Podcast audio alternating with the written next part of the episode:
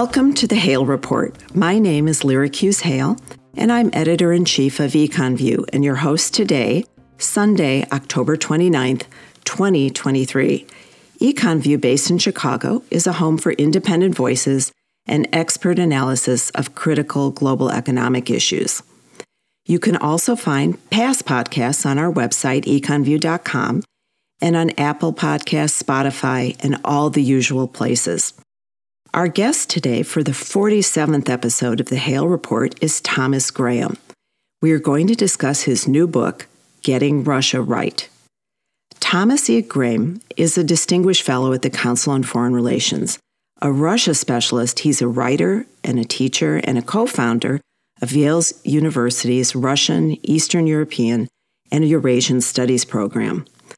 Graham was special assistant to President George W. Bush and senior director for Russia at the National Security Council from 2004 to 2007, during which he managed a White House Kremlin strategic dialogue. Graham served as an advisor to Kissinger Associates from 2008 to 2021. He was a Foreign Service officer for 14 years, including two tours of duty at the U.S. Embassy in Moscow in the late Soviet period and in the middle of the 1990s. A very interesting time to be in the USSR and Russia. He holds a BA in Russian Studies from Yale University and an MA in History and a PhD in Political Science from Harvard University. Welcome, Tom. Your book was a rare reading experience for me. I finished it with a feeling of clarity about a complex topic instead of being confused at a higher level. I gather that Getting Russia Right was written for that exact purpose after the invasion of Ukraine, so it's very topical to explain both the prologue and what might happen next. How did your book come about?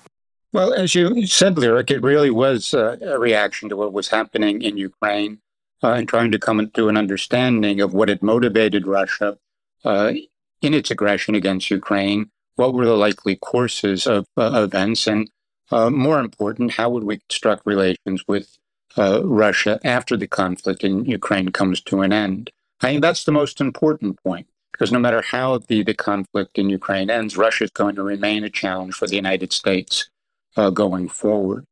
There's not going to be a democratic breakthrough, so we're not going to share fundamental values uh, as a basis for a relationship uh, Russia is not going to collapse, so it's not going to disappear uh, as a major player on the global stage.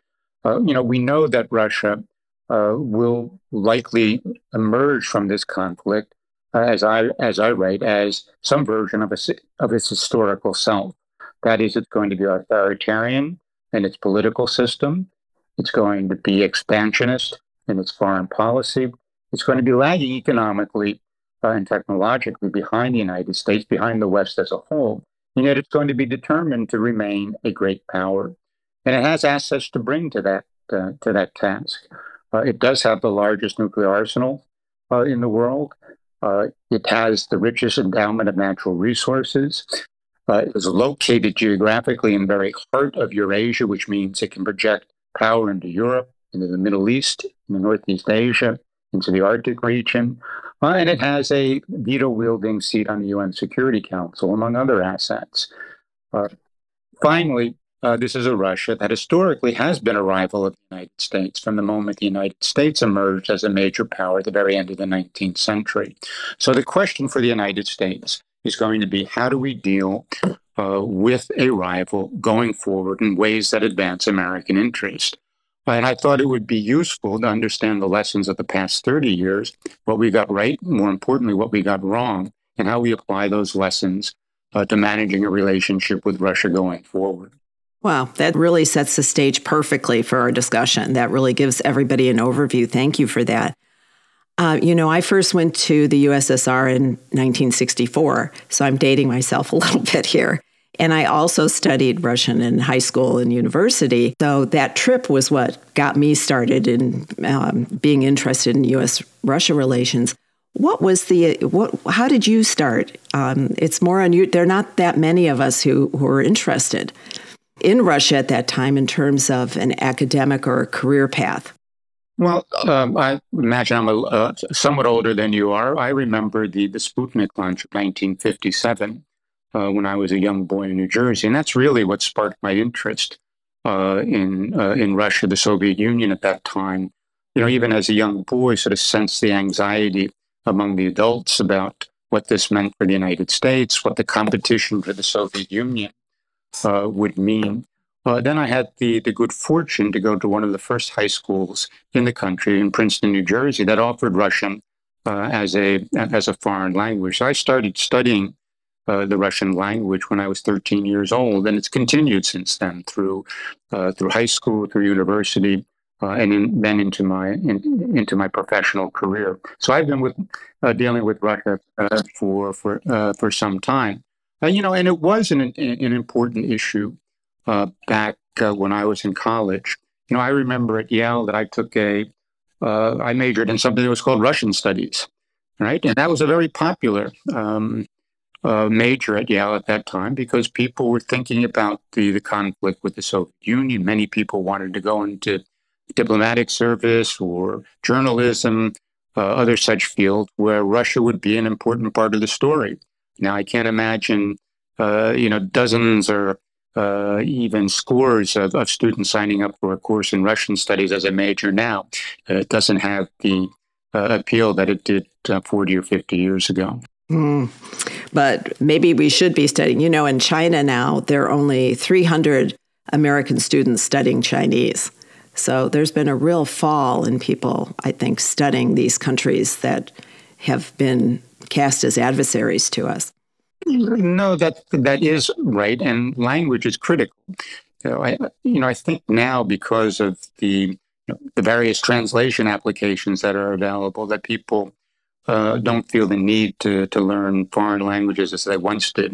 You know, that said, um, for for Americans, learning a foreign language is always somewhat strange in any event, uh, since English is used so widely uh, around the world.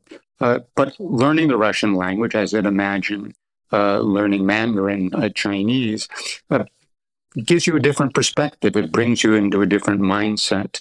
There's not a one to one translation, as you know, between Russian uh, English. And so uh, trying to master the language is an important part of trying to see the world through the eyes of a different culture. I, I completely agree with you. It really is a window into the culture and something that we don't do enough of in this country. You know, when I was reading your book and, you know, your experience as a Foreign Service officer in Moscow during the period when the transition took place, I thought, wow, what a window you had into a very historic time. And my question is as you were there, did you see this coming?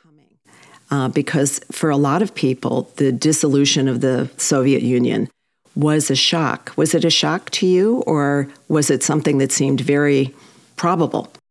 Well, no, it didn't come as a shock to me, and quite frankly, it didn't come as a shock to many of my colleagues at the at the embassy in Moscow at that time. Uh, we saw up front uh, the the various tensions in the country that would eventually pull the country apart. Um, political tensions, nationalist tensions, um, and, and, so forth. Uh, we had uh, tremendous access uh, at, uh, at that time. The country was beginning to open up. Uh, it was possible to um, build contacts with, with people inside uh, the Soviet government, the Soviet, Soviet leadership that had been uh, impossible uh, years or decade, decades earlier. So we had good insight into what people were thinking there. We traveled across the country. we had uh, contacts with many of the nationalist leaders in the Union republics. These are uh, the uh, component parts of the Soviet Union that were based on uh, on ethnic on ethnic principles. So the Ukrainian Republic, the Lithuanian Republic, the the Georgian Republic, and so forth. And so we were very well aware of the tensions that were straining the uh, the unity of the country, and in fact wrote cables back to Washington as early as 1987, uh, saying that Washington needed to pay special attention to this. This was uh, increasingly likely. This is something that was going to present tremendous challenges to the United States uh, in the years ahead. You also wrote something that was intriguing to me about the role of intuition in understanding foreign policy. So, um, do all these facts then add up to the intuition that you had, or where does that well, come from? I just thought it was really a fascinating uh, statement well, that you made. But, it, but it, it, comes from you know many different um, places. First, as we've already discussed, this uh, the uh, the knowledge of the language. Mm-hmm. So seeing the world through a different prism uh, brings you closer to the reality on the ground that may appear very sort of strange for people who don't have that. Uh, the tuition comes through a long study of uh, of Russian history and Russian culture. Uh, you know, particularly uh, in the case of Russia, Russian literature, the great 19th and 20th century literature of the country, that all helps you develop an empathy uh, a sensibility, uh, uh, an understanding of how Russians react to to certain uh, events, and that becomes, I think, critical uh, as a part of, Uh, of policy making. Uh, mm-hmm. you know, there aren't a lot of facts out there. Um, uh, you know, you pick what you can. It's you know, it's difficult to penetrate societies at certain in certain time in certain times and in certain ways. And so it comes down to your feel. How closely can you associate yourself with the other side uh, so that you intuit the way they're going to react to certain events, both domestic and foreign? I find uh, myself doing that with U.S.-China relations. It's it's the it's over time, it's the experience, and then you can put yourself in the other person's shoes, really to try to understand what they might might be thinking. Right, and that's that's that's critical to to effective uh, foreign policy making. That ability uh, to exercise what we call strategic empathy. Uh, that is being able to put yourself in the shoes of the other side, to see the world through their uh, through their eyes, is is critical to developing an effective response. The other issue that your book raised to me was the um, uh, interplay of the successive presidential administrations and then the bureaucracy at the State Department and how that works. So, um, and you talk at length about how each president uh, reacted to Russia and what their policies were. Um, and at the same time, the State Department seems to go its own way. I wonder if you could talk about that and, and what you, who, who was the most successful president while you were uh, an, uh, a player in those events in understanding what was going on in Russia and acting accordingly? That's a good, uh, a very good question. Because look, I mean, the whole premise of the book is that we didn't quite get it right. Exactly. Um, uh, from the uh, the breakup of the Soviet Union up to the present. Uh, so you know, we had three, well, actually four presidents, uh, starting with the the last um, uh, uh, the first Bush president, uh, George H.W. Bush, uh, through the uh, the Obama administration, where presidents thought that it would be possible to integrate Russia uh, into the Euro-Atlantic community as a liberal a liberal free market democracy. Um, you know, there were philosophical foundations for that coming out at the end of the the Cold War. we saw the Cold War as a as a tremendous victory for uh, not so much the United States over the Soviet Union uh, as for liberal Western democracy. Uh, as, as you know, there was a titanic ideological struggle during the 20th century that pitted fascism versus communism versus uh, liberal Western democracy. Uh, we had defeated uh, or crushed fascism during the Second World War. At the end of the Cold War, we thought we had banished communism as a as an as an ideological foundation uh, for any uh, any society that hoped to be successful. So the idea was, uh, in order to be to thrive and to survive into the 21st century, uh, countries had to transition to a liberal, democratic, free market model. We thought that would happen uh, in Russia. That guided most clearly uh, the the, the foreign policy of the Clinton administration, which started by uh, talking about a strategic alliance with Russian reform. Um, didn't turn out the way the Clinton administration wanted it to. Uh, the Bush administration, George W. Bush comes in uh, and thinks it can do better than the Clinton administration. Uh, of course, but, right. right, exactly. Every every president thinks uh, that he can do better than his uh, successor. Um, for Bush, it was very important to uh, to maintain Russia uh, as an ally in uh, what became known as the War on Terror, uh, for example. Uh, but in order to be an ally, it needed to be a at least moving towards democracy. So we maintained that fiction despite what was happening inside Russia at that point. And then finally, for President Obama, his signature foreign policy goal was a world without nuclear weapons. You couldn't do that without Russia. Uh, so he wanted a good working relationship with Russia. And once again, it became important to talk about it as a moving towards democracy uh, to maintain that uh, that sense of an enduring partnership with the United States, uh, despite the fact that uh, internally things uh, began to move in the opposite direction. So we have four presidents that want to help Russia make this transition for for various reasons. and as we see with the events of 2014, uh, the Russian seizure of, uh, of Crimea, its fomenting of rebellion in eastern Ukraine, Donbass, the area that's being fought over today, uh, that um, uh, achieving that goal uh, was well beyond America's reach for reasons that have to do with Russia's own development, own sense of self, and the American role on the global stage. And then, what about the State Department itself? Um, since you served there, you were a participant in, in all of these events too. So you really, it, it's really wonderful to be able to ha- get your perspective on this. Um, recently, I read there's been a mutiny in the State Department over Gaza and so forth. Is that is that usual? Is there dissension in the State Department that with each administration that comes through, or do they really carry the ball? And the president, do the presidents matter that much? or do they matter completely? Are they completely in control?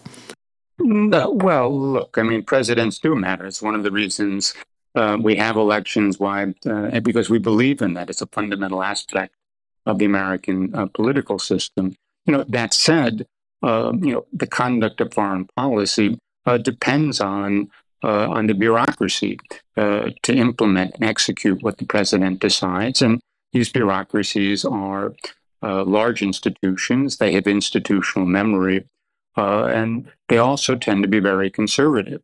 In fact, we want our bureaucracies to be conservative. The last thing you want is a bunch of revolutionary democracy or bureaucracies that are trying to change things all the time. So they're, they're the tradition. Um, and sort of the challenge uh, that came out at the end of the uh, end of the Cold War uh, was that our institutions um, the key institutions for, for foreign policy making. The State Department at the center of this, um, but also the Defense Department, our intelligence communities, had really blossomed uh, as, as institutions in the Cold War period. Um, the institutional memory was to see um, Russia as a successor to the Soviet Union, as a as a challenge, as an enemy uh, in, in, many ways. Uh, and while you know, there were many elements within the State Department that uh, were supportive of the uh, of helping the presidents uh, work with Russia in this transition to free market democracy. Uh, there were st- still lingering suspicions about Russia, a deep-seated, I think, view that Russia, while it might try, um, most likely wouldn't succeed, and therefore we would be facing a challenge much like the one that we had faced during the Cold War uh, with the Soviet Union. And therefore, we needed to put in place certain policies uh, that would act against a hedge of Russia returning uh, to its uh, authoritarian imperialist past. And what is your thought? You haven't mentioned Trump and his potential effect um, on Russia policy, and also um, what might have happened if Hillary Clinton had won instead since she really seemed to view Russia as an enemy and thought that it, you know Russia had interfered with the elections, for example. That's pretty serious. Right. Well, you know, Trump, uh, the Trump administration is a good illustration of the point that you made just uh, a while ago about the, um, the, you know, the tension between the president and the uh, and the permanent bureaucracy. Uh, you know, it was clear that Trump, when he came to office, uh, wanted to build a good relationship um, with um, with Russia. Had good words to say about Putin, uh, despite the fact that um, uh, uh Putin's reputation had been damaged. I would argue almost irretrievably for much of the American political class uh, after Ukraine, after the interference in 2016. Uh, yet, despite the fact that Trump uh, tried to build that relationship uh, with Putin, the bureaucracy itself was very much intent on continuing uh, the uh, the policies that had grown out of the the late years of the Obama administration, which really saw Russia as a, if not an enemy, certainly a, a, challenge to the United States. he continued to put pressure on Russia to move to to expel uh, Russian diplomats from the United States. It increased the level, the number of sanctions against Russia, and so forth. So you had a uh, very much a, a, dissonance between what the president was saying, uh, what he said he was trying to do, and what the bureaucracy, in fact, uh, was doing at that point. Um, much more of a continuation than Trump himself would have indicated. Now, um, interesting. Well, we'll never know what uh, what would have happened if Hillary Clinton had been elected president. Uh, I think you're absolutely right. Um, uh, she wanted to be harsher, uh, but that would have simply brought her into uh, in the line where where the uh, where the bureaucracy bureaucracy itself wanted to go. A bureaucracy that she headed, right, as Secretary of State. Yeah. Right. So that would have been uh, it would have been a smoother and much. There wouldn't have been as much um, sort of controversy about what the real policy was of the United States at that point.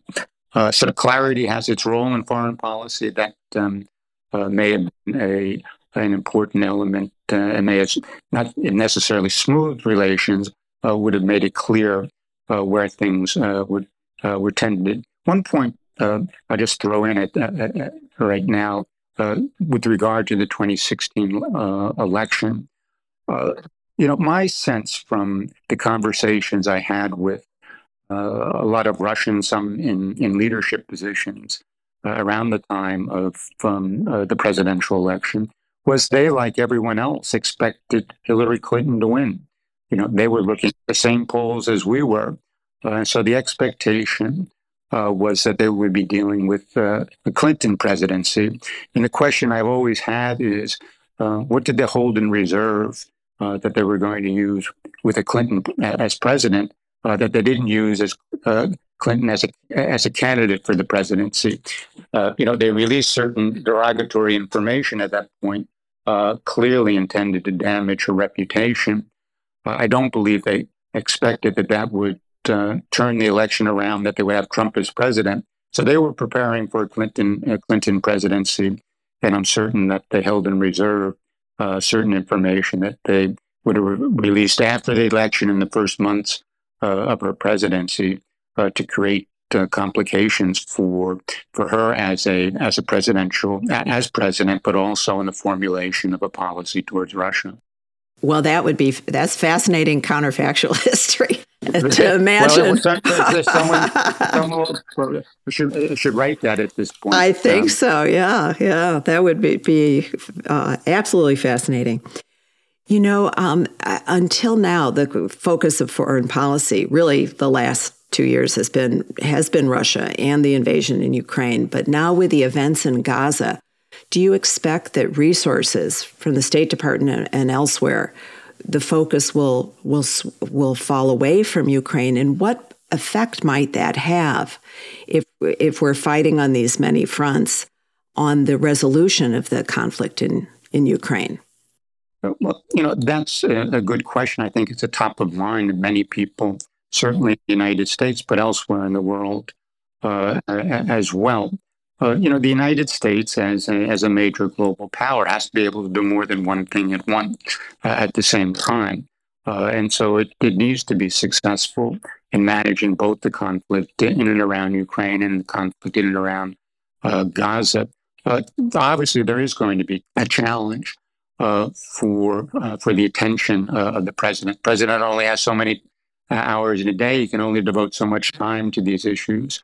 Uh, when it comes to foreign policy, uh, the uh, the clear focus on, on, Ukraine is now going to have to share uh, time with the, the, concern about uh, about Gaza. we are also going to be engaged in the in the Middle East in a way that we aren't in Ukraine. Ukraine uh, you know, our basic role, as we saw, was diplomatic support for Ukraine, financial, military support. Um, the Ukrainians did the fighting. Um, you know, our uh, in addition, you know, we put troops into uh, and bolstered the forces in our NATO countries uh, along the, the border with Russia as more of a deterrent. But the president has made quite clear that he doesn't want um, the United States to engage directly in the conflict. No boots on the ground, right? No boots on the ground. We mm-hmm. don't want to have military confrontation with Russia because of the obvious risk that that would escalate to the nuclear level with devastating consequences uh, for our, for us, um, for Russia, and indeed much of the the world. Uh, with Gaza, um, you know, it's far from clear that we won't get involved uh, in a military sense. We already have two, um, uh, you know, carrier task force in the Eastern Mediterranean. Uh, we have launched some attacks against uh, Iranian-supported elements uh, in Syria and Iraq that have attacked U.S. U.S. facilities, military facilities, troops on the ground. Um, if this conflict escalates, um, one would have to consider uh, how deeply involved in a military sense the United States is prepared to uh, to go. Uh, that will concentrate minds and it will take attention uh, away from Ukraine. Now, how this is going to play out, um, difficult to say at this point. Uh, that said, um, the administration is co- committed to uh, continuing the supply of arms uh, to Ukraine, uh, despite the problems in the Congress at this point, some of the dysfunction. I think that will uh, the, the, administration will basically get what they want. Um, there is, I still believe, broad part, bipartisan support for uh, continuing this support for for, for Ukraine, and that will mean that. Ukraine will continue to battle Russia on the battlefield. There's something that looks like a stalemate um, we will then face the question of uh, how we will resolve that over the long term. Uh, but I do believe that this administration is capable of doing two things at the uh, at the same time: more focus on uh, the Middle East, but continuing support for Ukraine. I think as we get into an election year, what is interesting is to see how public sentiment is changing too. And I, th- I think America is fundamentally, in spite of everything that we continue to do an isolationist country.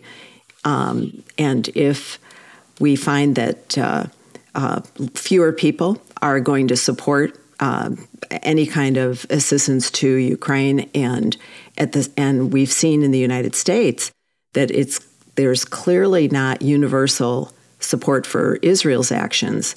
I wonder how that public sentiment that seems to be changing in an election year could affect all these outcomes if you have any insights uh, into that. Well, you know, the first thing uh, is that uh, if you're on the other side of this, if you're the Russians, uh, if you're Hamas or the Palestinians, um, you know, you want to persist. You want to uh, remain in this conflict because you want to see what happens over the next year. Uh, you know, November 2024 will be important not only for what happens domestically in the United States, but for the role that we're going to play uh, on, on on the global stage. Um, you know, if a Republican were to win, if it were President, uh, you know, former President Trump, uh, one would expect um, uh, one set of foreign policies. That would probably the Russians would probably think that that would be favorable for whatever they hope to do uh, in uh, in Ukraine. not clear how it plays out um, in the Middle Eastern context. Remember, President Trump was a firm supporter of Israel uh, while he was uh, while he was president. Uh, moved the you know moved the U.S. embassy to Jerusalem from Tel Aviv. Um, worked very hard to build these ties between Israel and the moderate Arab states, the Abraham Accords, for example. Um, so um, you know, President Trump, if that's what we what we get, might uh, provide even more support for Israel. So you have different um, uh, consequences for Ukraine uh, and uh, and and the Middle East. Uh, a Biden administration will try to continue uh, what it's doing right now, uh, but obviously, I think we'll have greater difficulty in maintaining the level of support for Ukraine that it believes is necessary, given the changing views uh, within the American electorate. Um, and that will almost certainly impact on uh, the views inside Congress.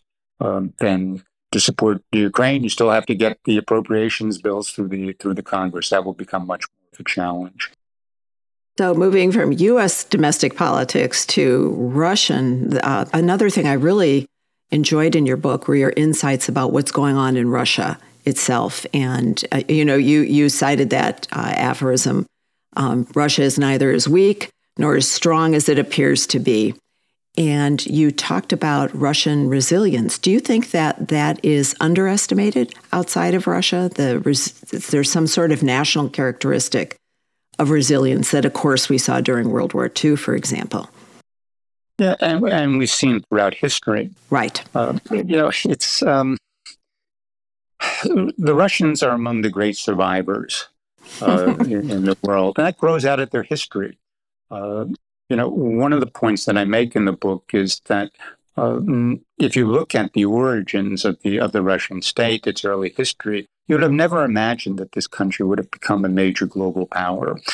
Um, you know, the area from which it emerged is uh, located in a very harsh climate. Um, um, Moscow is sort of at the same latitude as the Hudson uh, Hudson Bay.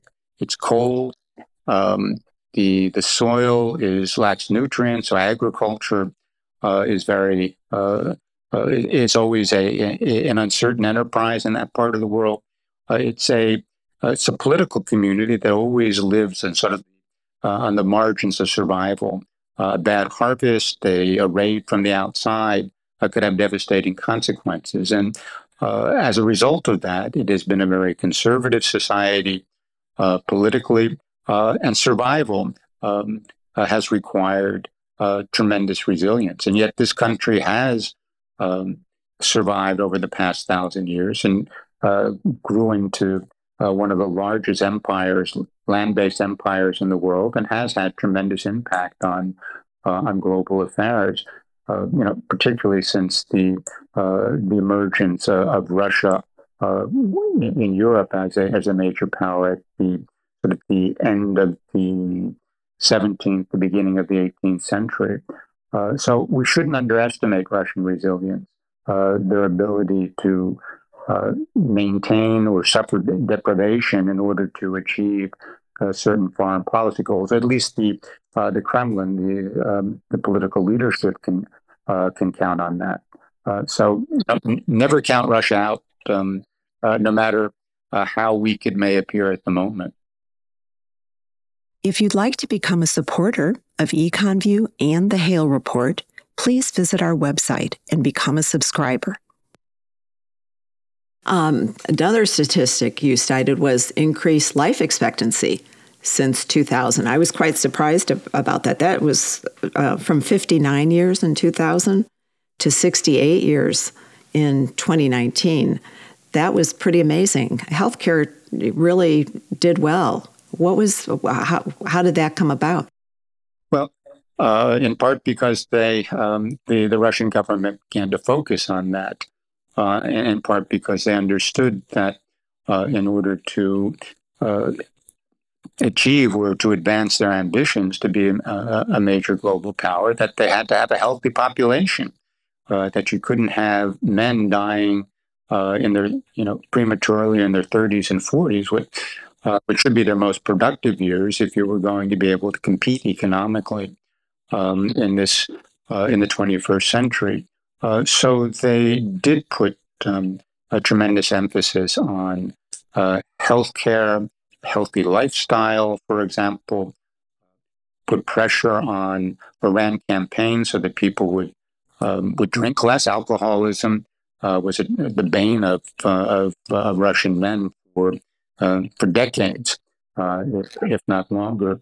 Um, so less alcohol consumption, uh, better health care did lead to a significant increase uh, in, uh, in longevity, particularly among men. Um, and that has been important for Russia. Uh, you know, particularly as the overall population declines for, for a number of reasons. Now, I should say at this point that since the pandemic, uh, longevity has decreased again, uh, begun to uh, decrease again. Uh, that is not unusual. Longevity in the United States um, has, uh, as a consequence of the pandemic, uh, problems in our healthcare system. Uh, nevertheless, Russia is in a much better place now than it was at the end of the 1990s, the beginning of the 2000s. How did the Russian state handle the pandemic? I don't recall reading much about that at all. Well, you know, no better, no worse than a lot of other uh, countries.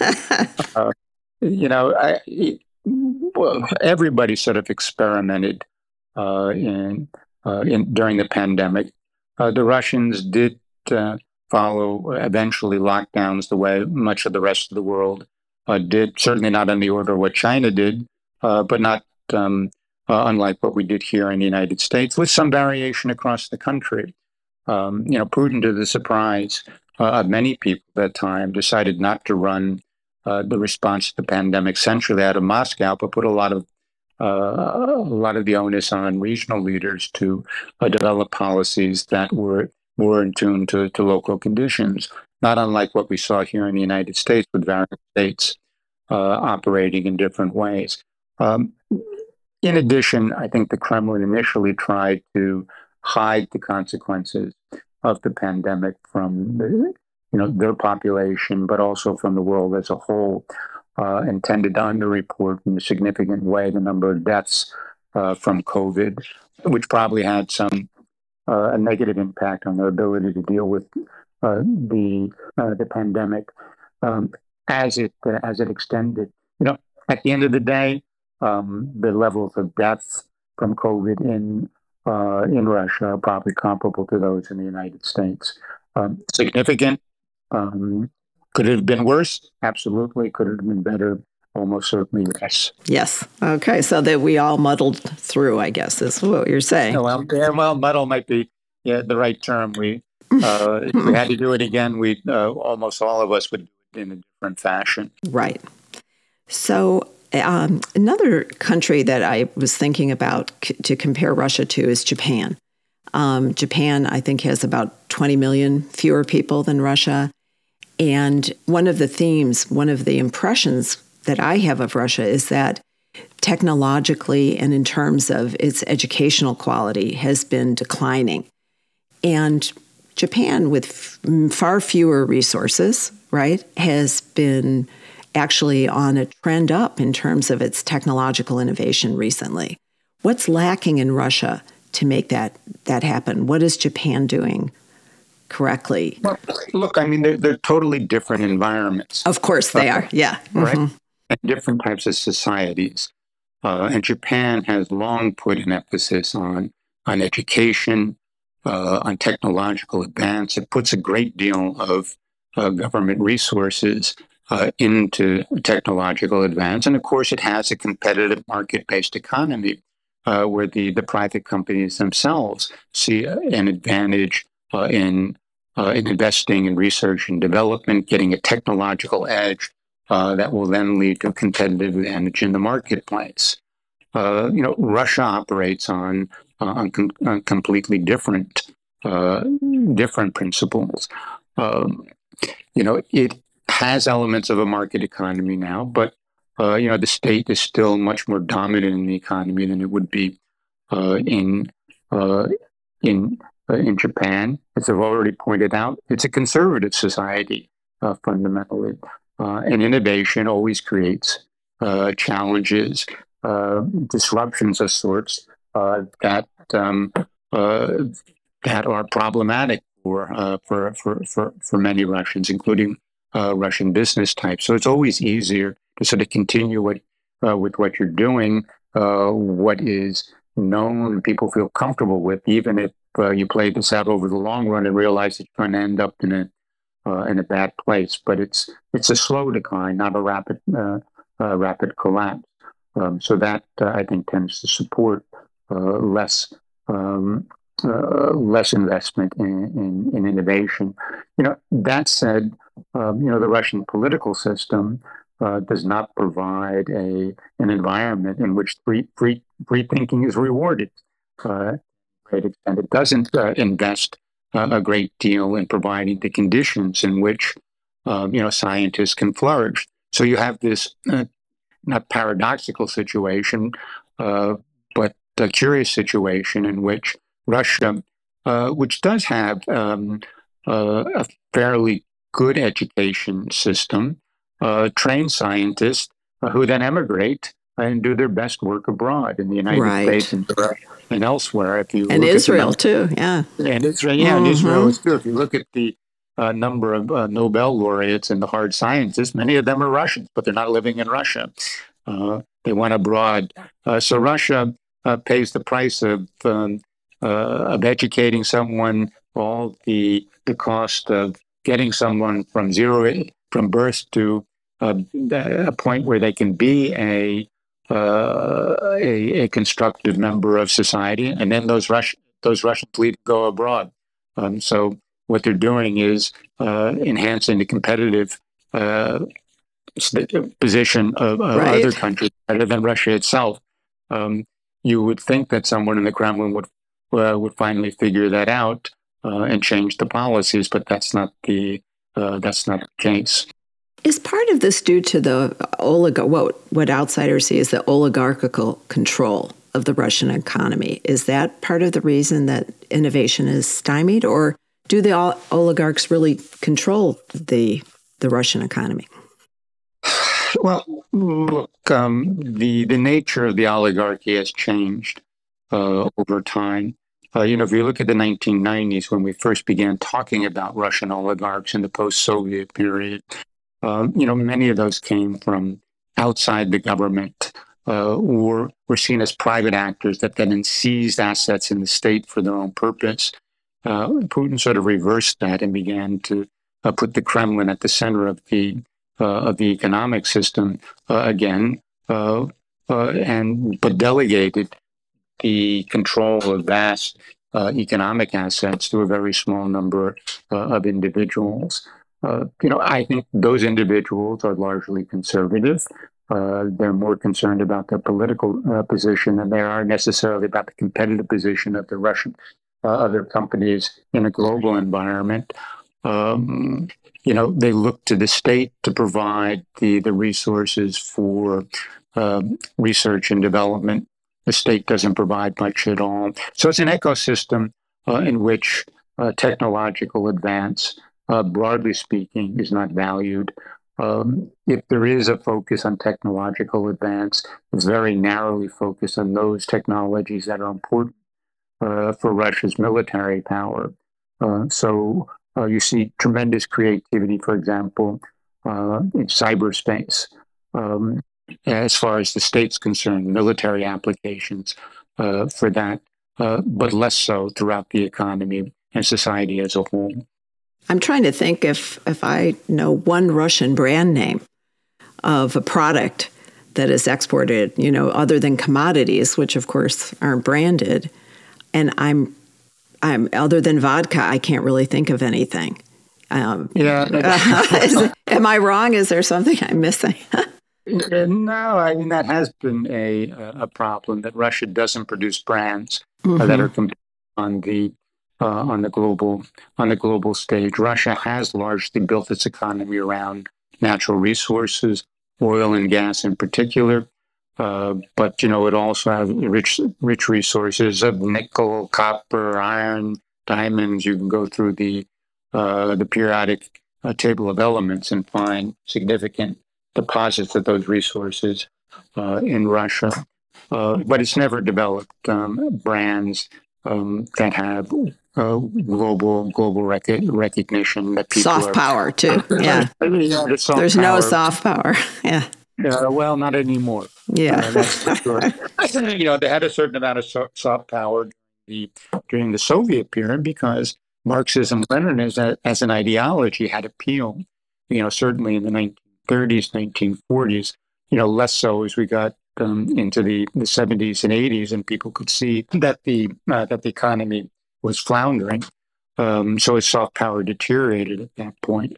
Uh, but soft power today, uh, almost none, I would argue. And Russia itself has become much more nationalistic, or um, I think that's the perception on the outside. And nationalism doesn't generally travel well across borders.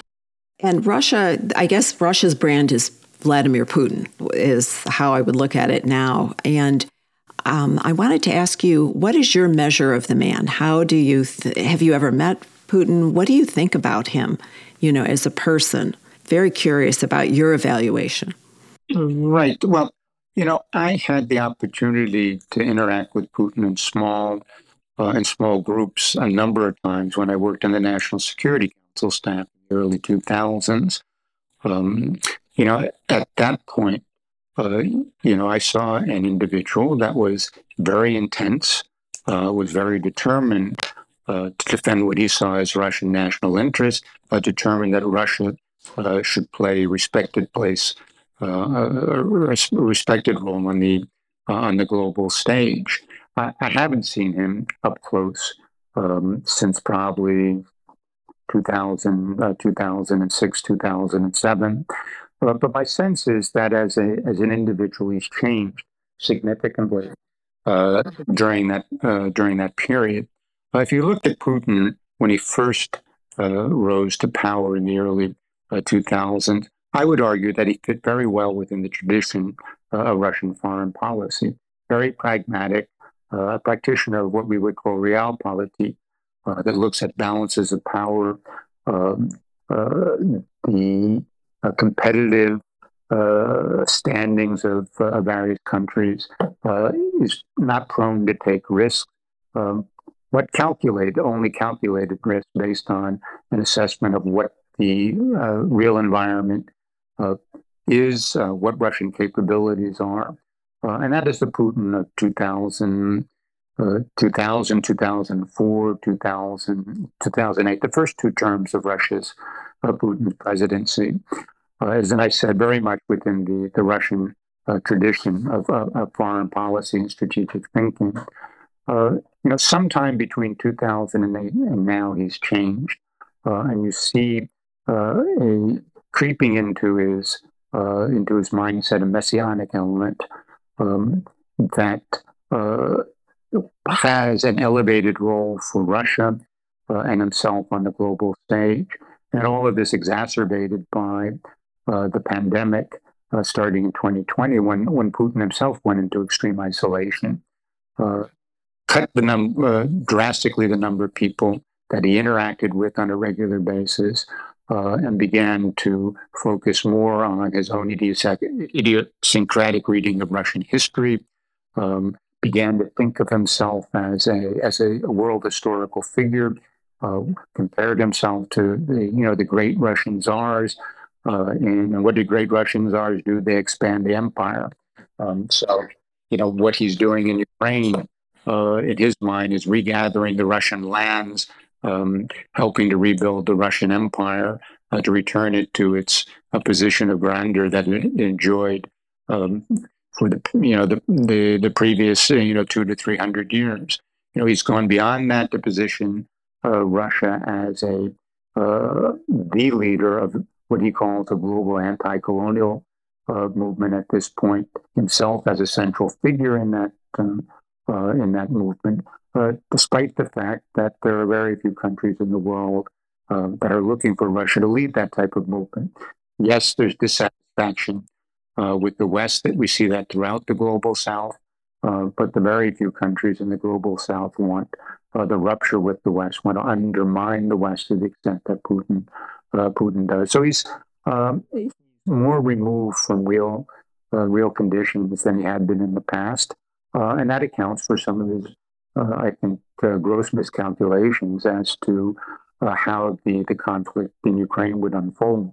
You know, obviously, he was expecting a very expecting a very rapid victory uh, at the beginning, not a war of attrition, uh, as uh, has unfolded over the past the past 20 months. And this messianic, I think, thinking will continue to influence uh, his policies going forward in ways that are, are largely detrimental to Russia. I think that very often Americans believe that uh, regime change will result in a different relationship with a country, and that has been a failure. If you look at all the things that have happened over time, and when we think um, we can't get anybody worse. We always get somebody worse and something worse that happens. And but there's a, a popular, I think, uh, assumption that if Putin were somehow to to leave the scene, that Russia itself were, would change. Do you what what would the effect be if Putin left power for whatever reason? Well, look, I mean, this is a complicated issue. Uh, and the first place I would start is to say that there is a difference between regime change and leadership change. Um, you know, most of where we have failed is where we've gone for regime change, uh, where we thought a country, you know, we, we're transitioning a country from an authoritarian state um, to a uh, to a democratic society, um, and we can see the failures of that uh, across you know across the board. Uh, in part because societies change very very rapidly, uh, and when you destroy a regime, uh, you usually don't get um, a democratic breakthrough. What you get is chaos and anarchy. Libya would probably perhaps be the best example of that. Syria to a lesser extent. Um, if you look at uh, Egypt coming out of the Arab Spring, uh, we went from an authoritarian um, system to a system that was radically anti. Uh, West uh, fun, uh, you know is Muslim fundamentalist back to a, a very severe authoritarian system. So we haven't been successful when it comes to regime change, and we're not going to get regime change in Russia uh, we could get leadership change. And that can have different consequences uh, based on um, how that the leadership change actually uh, actually occurs. Um, you know, theoretically, there are three possibilities. Uh, that is Putin, uh, for uh, natural reasons, departs the scene. Putin himself voluntarily decides to step down because he thinks he's done as much as he can and believes it's time to hand the reins over to a new generation of leaders, or he's ousted uh, because of growing political uh, displeasure with the uh, the consequences of his policies.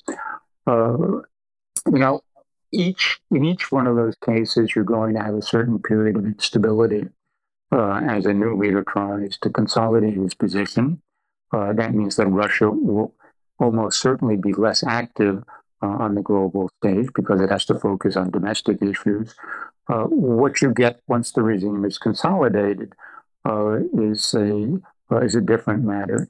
My own view is uh, that we are likely to get following Putin someone who returns Russia uh, to its more traditional way of conducting foreign policy. this Russia will still be a rival of the United States, but I do believe there's a possibility that the uh, the next Russian leader will, will want to retrench uh, because Putin's policies have overstretched the country, uh, have left it in uh, challenging uh, strategic uh, conditions, and that a, a, Russia, for its own purposes, will realize that it needs to um, develop a more constructive relationship with the United States. So this provides us with an opportunity, um, and we need to be uh, prepared to take uh, advantage of that opportunity whenever it arises. Which it will sooner, sooner or later. yeah, exactly, and we yeah. we never know. Um, uh, you know, and it almost certainly will come as a surprise to us. Um, you know, we have very little insight into what Putin's health is. Um, you know, we have very little insight into what he's thinking um, about his own future and the role he wants to play uh, in history. Uh, and we certainly have very little insight into what the uh, uh, what the rest of um, the Russian political elite is thinking. And if they're conspiring against Putin, the only way they can uh, succeed is uh, by keeping making it sure secret. That Putin, yeah, keeping it secret. So that Putin, you know, we will be caught off guard, but uh, Putin himself will be caught off guard. It's exactly similar to the situation in China with Xi Jinping, right? People say, "Oh, you know," but how? If if he doesn't know that it's happening, how would anybody else outside possibly no, know? Yes, that's right. But I think mm-hmm. the important thing to remember is that uh, you know, with China as with uh, with Russia, uh, that these are are countries with long political traditions. Uh, these are uh, societies uh, that have developed certain sets of value. What you're unlikely to see is radical, uh, is a radical change. Uh, certainly not uh, uh, not a swift radical change. Um, you know, some sort of variation on how the system operated in the past. Uh, same set of fundamental interests as regards the, the global environment. and they will continue to be challenges for the United States going going forward greater or lesser, um, depends on what happens uh, domestically in those countries, but greater or lesser also uh, depends to some, to not uh, an insignificant uh, extent on how we position ourselves on the global stage and what we hope to achieve. And at the same time, you write about how what our policies have driven Russia and China closer together. So, um, what do you see as the trajectory of this relationship? It looks like it's only continuing to go grow stronger to me. Yeah, Russia, China. Uh, you know, when I was growing up, we, we used to say that was a sixty-four thousand dollar question, but sixty-four thousand dollars sounds like chump change in the modern exactly. world. Exactly. So, you have to get into trillions. yeah, to get into trillions before people are going to pay uh, any any attention to that. Look, I mean, there are uh, good reasons why you're seeing closer uh, strategic alignment between Russia and China uh, today. Uh, they both believe that they are under pressure from the United States. Both are dissatisfied uh, with what they would call U.S. Uh, hegemony, uh, what we would call a, a U.S. led uh, world order, rules based world order. you know, these are two countries whose economies are complementary. Russia provides the natural resources, China uh, the manufactured goods. Uh, you have a, a good personal relationship uh, that has developed between Xi Jinping and Vladimir Putin over the past decade, uh, and they're both authoritarian political systems. Um, so there's a lot that brings them together, uh, you know, in the current environment. You know, all that said, uh, we also know that there are deep-seated tensions between the two countries. Um, you know, China still bears historical grievances uh, against Russia, uh, particularly the, the land that Russia seized from China uh, in the unequal treaties of the uh, mid uh, mid 19th century. Uh, you know, as we've already spoken about, both of these countries are are very nationalist, um, and nationalist countries generally don't get along very well, particularly when they're neighbors.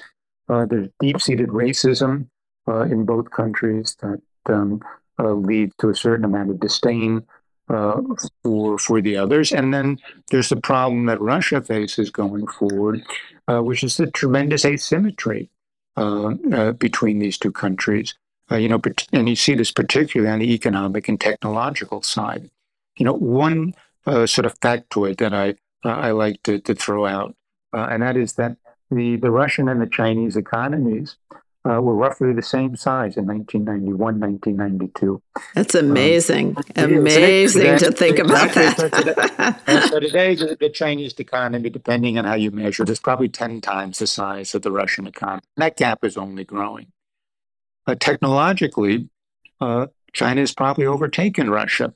Uh, and to give you a, uh, a, a recent illustration of that, uh, you know, within the past few months, China has launched a, a lunar probe and landed on the dark side of the moon. Uh, the first country uh, to achieve that. Uh, Russia launched a lunar probe uh, a couple of months ago, and it crashed into the surface.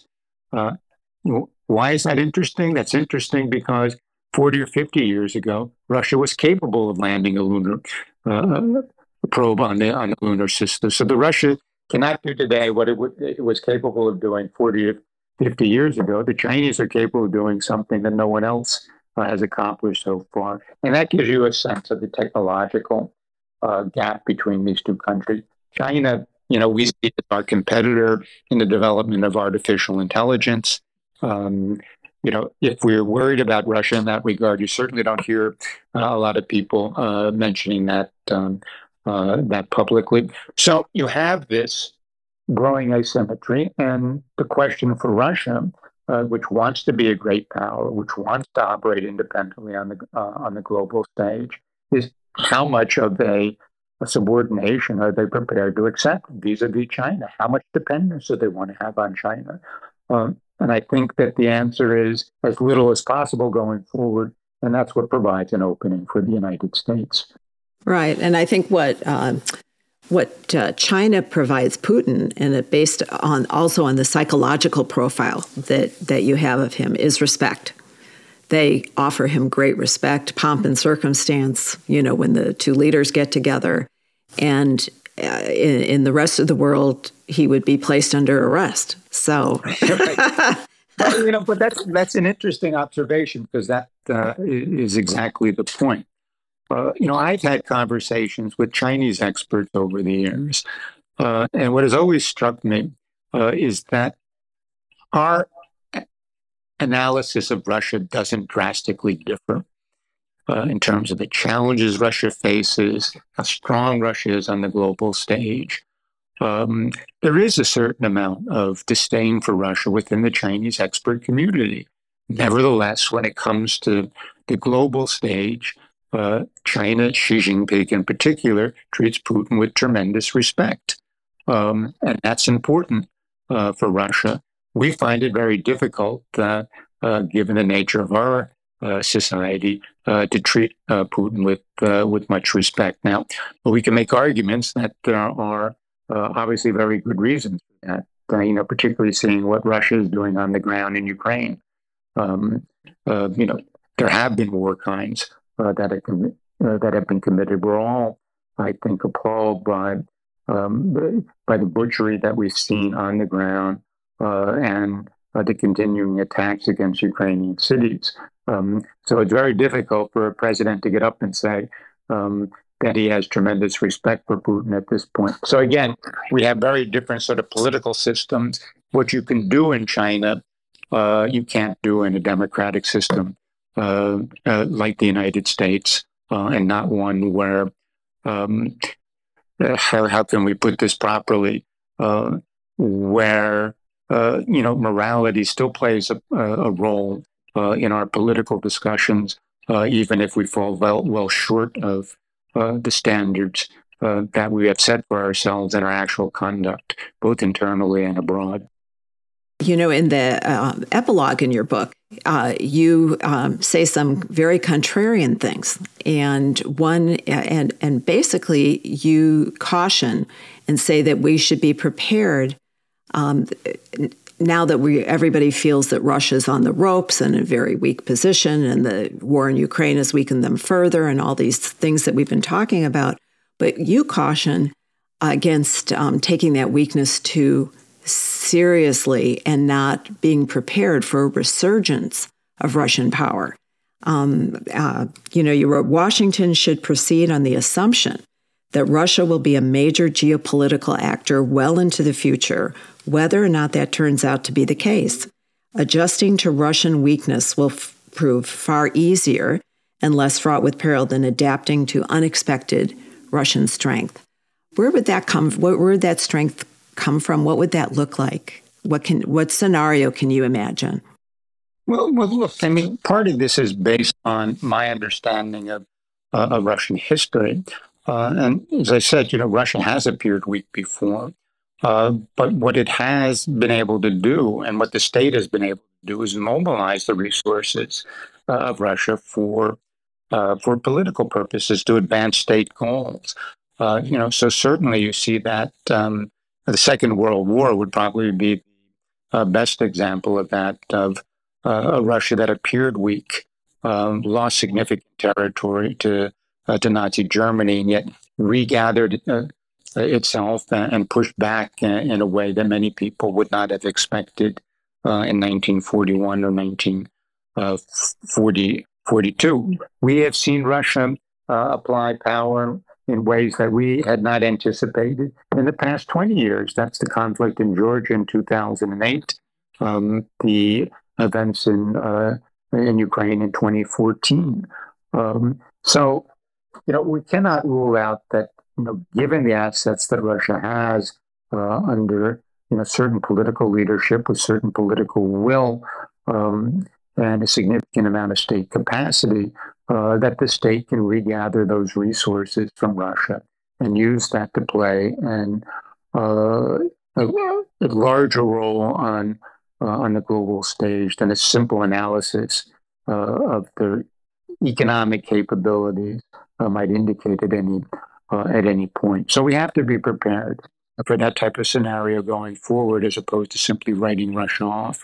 But the other point that I make in the epilogue uh, is that uh, you know we need a Russia with a certain amount of strength for our own purposes, right? Uh, you know, you want a Russia that's strong enough to ma- maintain reliable command and control of its weapons of mass destruction, particularly its nuclear arsenal. Uh, we want a Russia that is strong enough to sort of govern its territory effectively, so that instability inside Russia doesn't spill over into neighboring regions. Uh, we want a Russia uh, that is strong enough to undertake certain obligations as far as climate change is concerned and then implement them effectively. Uh, you know, people now tend to forget uh, that these are the issues, very issues that concerned us in the late Soviet period. Uh, as we saw that country uh, on the verge of breaking up, uh, we began to think about what the negative consequences would be for command and control of nuclear weapons, for instability, instability along Russia's periphery. Uh, those things haven't gotten gone away, um, and we need to be concerned about that uh, in the future. Final point here, and the one I think that is most controversial, uh, is that I think that we're moving into a uh, into a, a, a, a global environment uh, which the United States cannot dominate uh, the way we had in the recent past. Uh, our economy is simply not large enough.